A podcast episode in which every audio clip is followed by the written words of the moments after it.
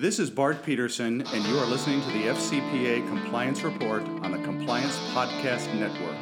This is Greg Gilchrist, and you are listening to the FCPA Compliance Report on the Compliance Podcast Network. This is Dan DeMarco, and you are listening to the FCPA Compliance Report on the Compliance Podcast Network. The FCPA Compliance Report is the longest running podcast in compliance engaging a wide variety of compliance related guests and topics. Each week, Tom Fox brings you the top commentators and information which will inform your compliance program going forward. Join us again for the top podcast in compliance, hosted by the voice of compliance, Tom Fox. The FCPA Compliance Report is a production of the Compliance Podcast Network.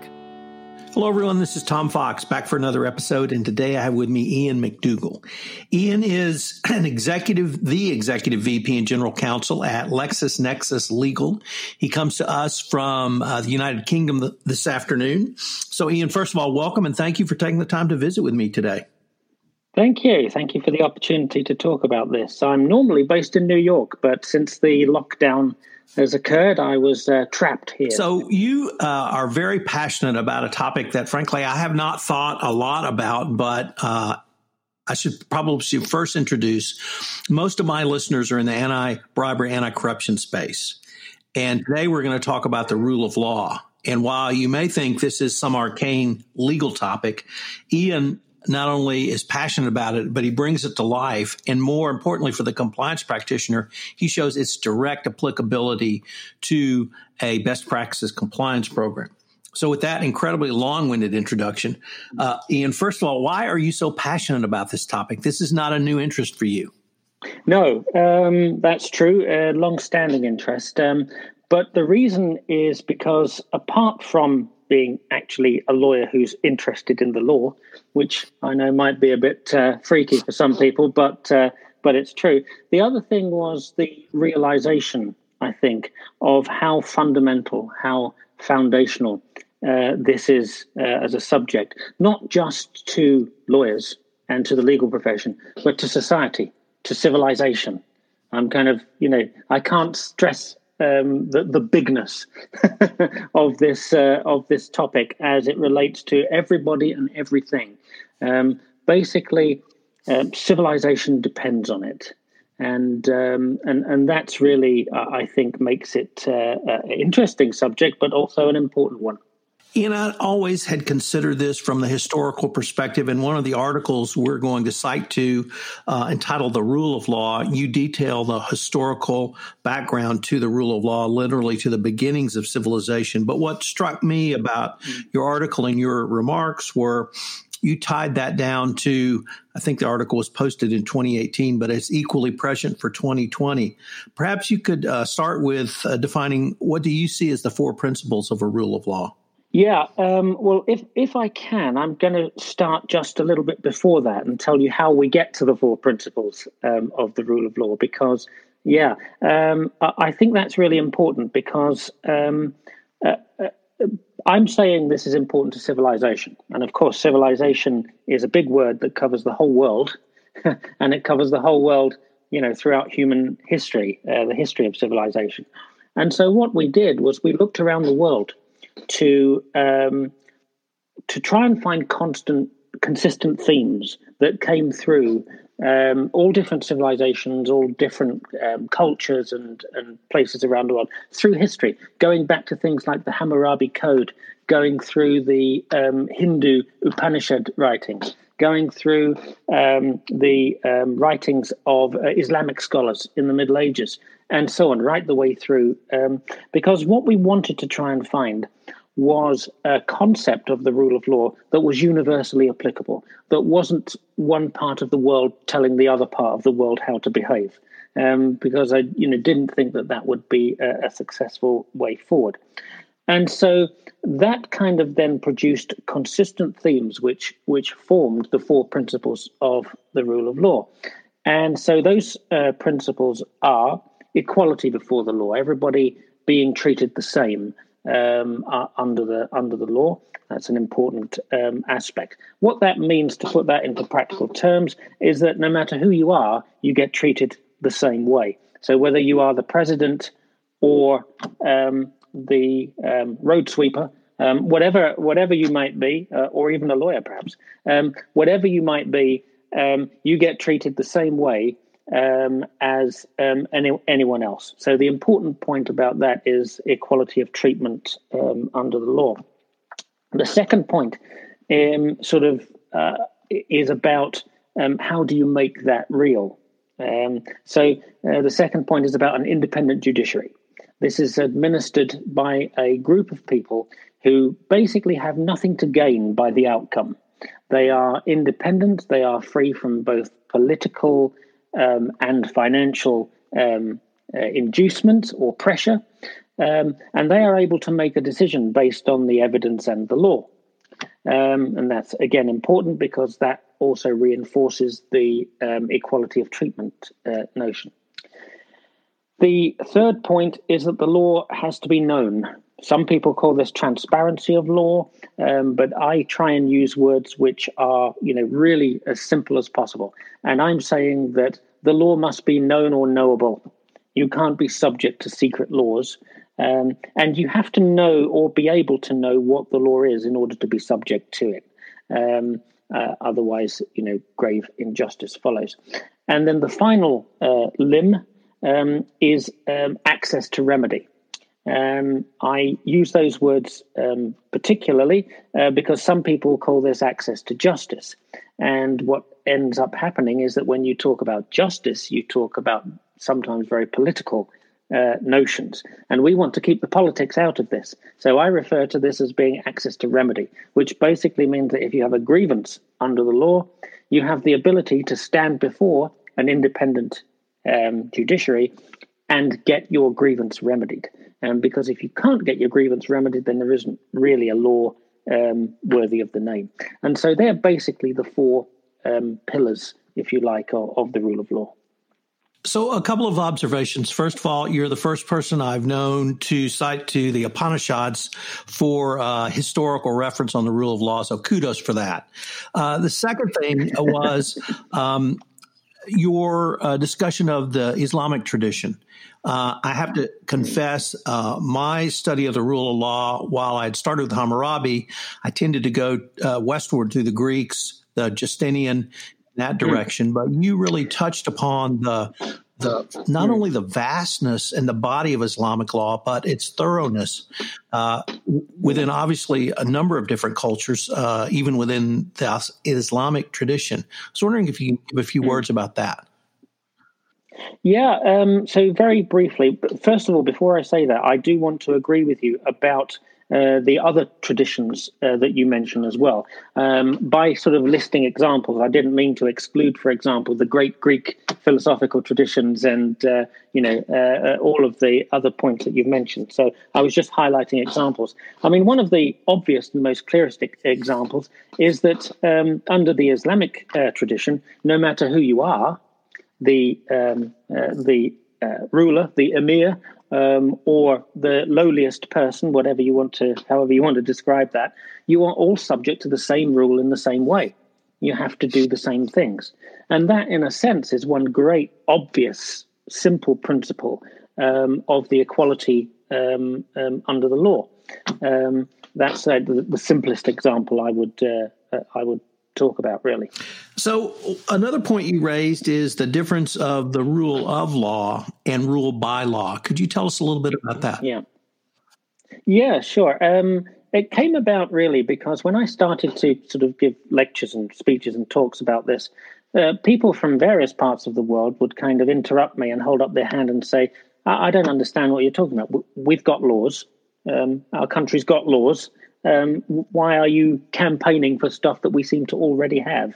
And that was what I was trying to describe a misunderstanding between rule by law and rule of law. So basically, it's certainly possible to have laws.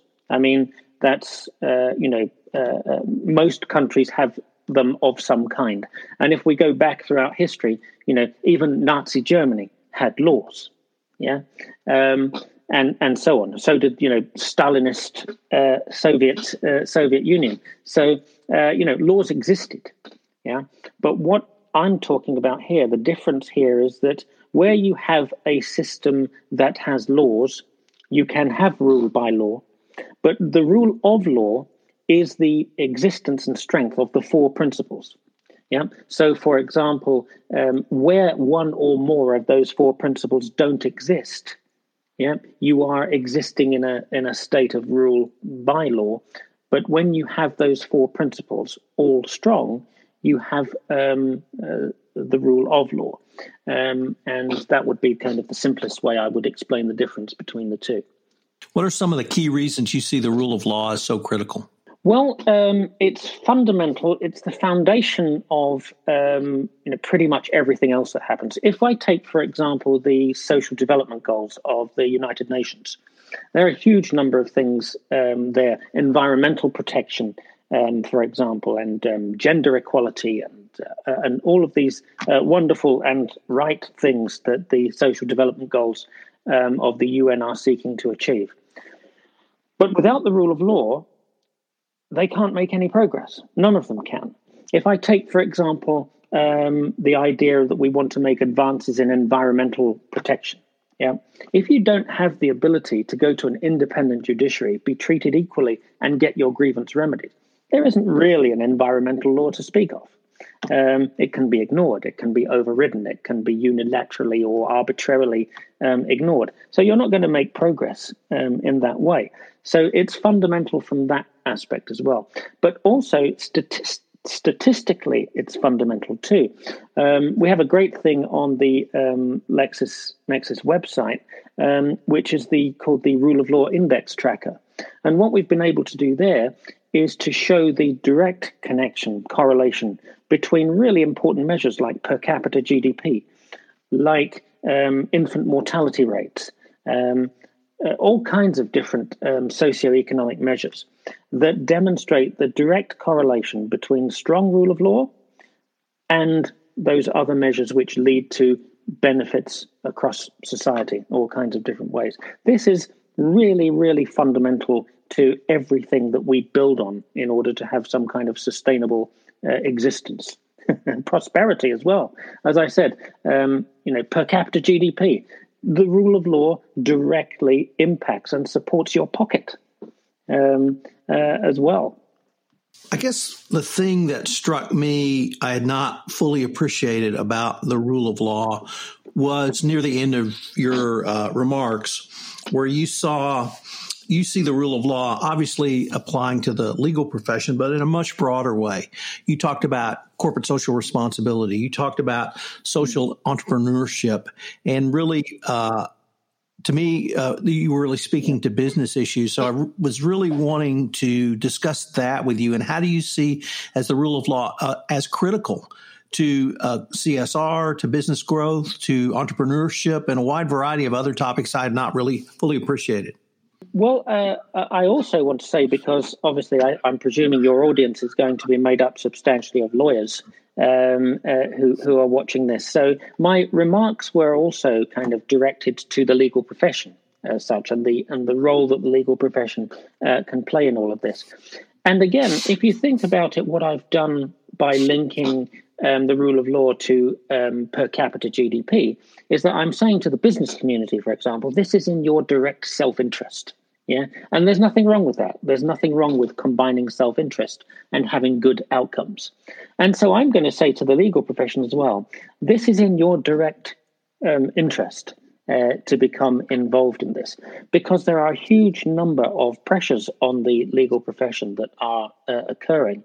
The rise of corporate social responsibility, um, the rise of social entrepreneurship, and the combination of the increasing um, desire of governments to legislate in areas that were previously thought of as being social respons- corporate social responsibility. We have in the UK, for example, the idea in the Companies Act that the um, the duty of the directors is now not simply to uh, generate profit for the shareholders. The duty of the directors is to consider things like good practice. It's to consider things like the company's impact on the wider community Um, and you have, for example, um, legislation in India where uh, there is a requirement for certain uh, companies, it's a financial threshold, to devote a certain amount of their profit on average over the previous three years to corporate social responsibility um, activities. So, what you can see is that not only is it um, uh, enabling lawyers to give holistic advice to um, to their clients, um, but it's also increasingly becoming a requirement because of the legislative um, impact that corporate social responsibility is is having. Um, so I would say to the um, to the business and the legal community, don't shy away from the fact that this is in your self interest to support um, the rule of law, um, and also from a professional standpoint, increasingly clients are looking to holistic advice. The the old school uh, that you know, frankly, I grew up in um, was a philosophy that said, you know, well, this isn't legal stuff, so it's not my job. It's not my job to advise you. I'm the lawyer. I'm not your conscience. Yeah. Well, increasingly, that's not good enough anymore.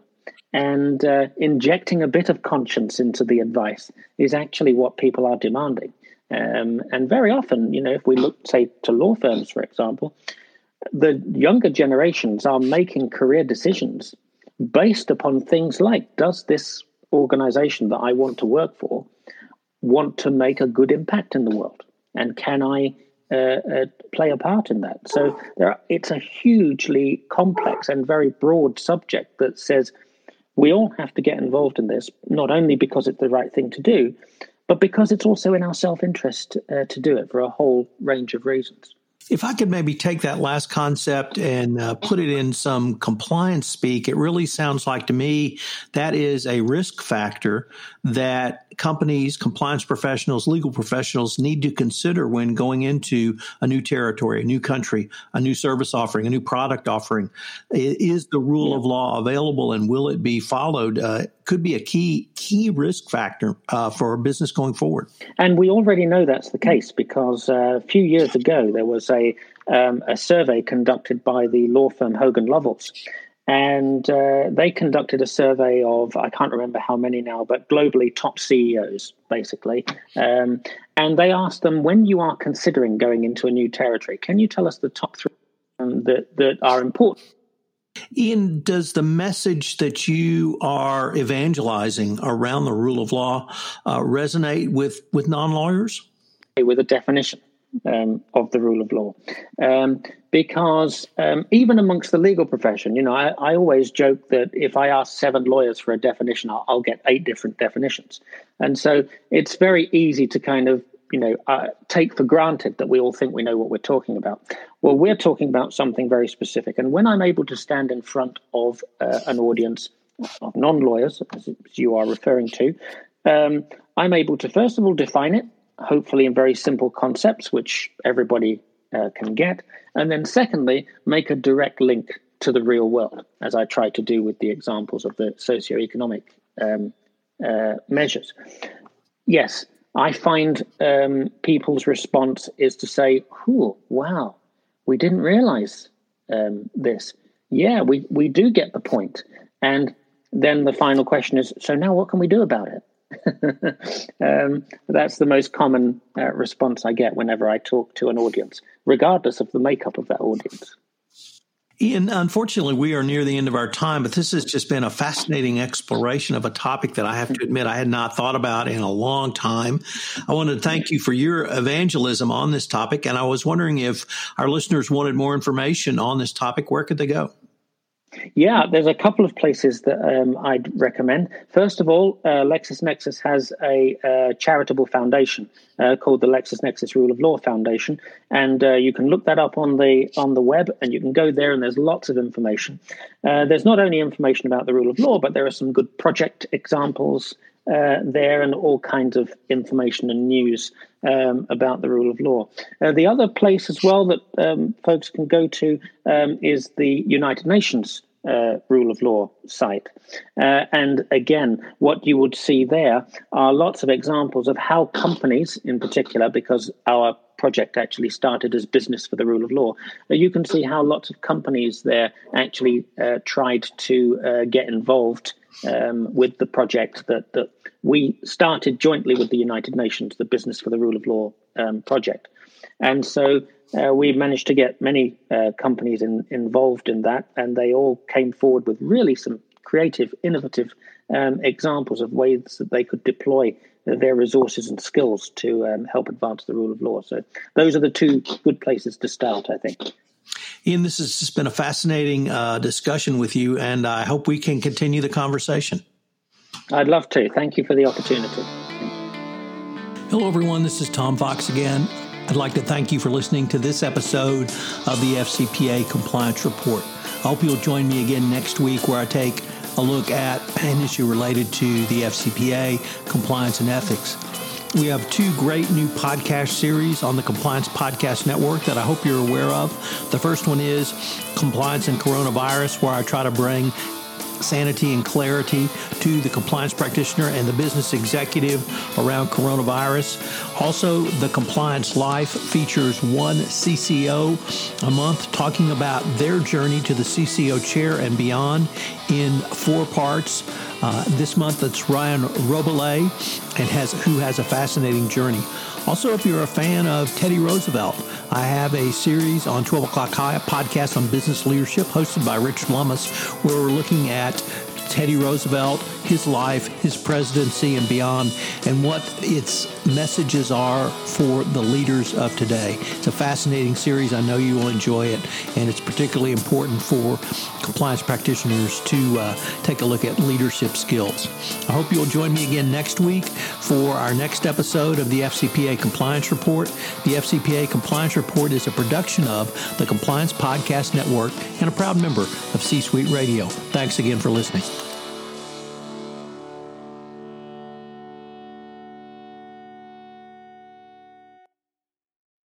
This podcast is a part of the C Suite Radio Network. For more top business podcasts, visit c-suiteradio.com.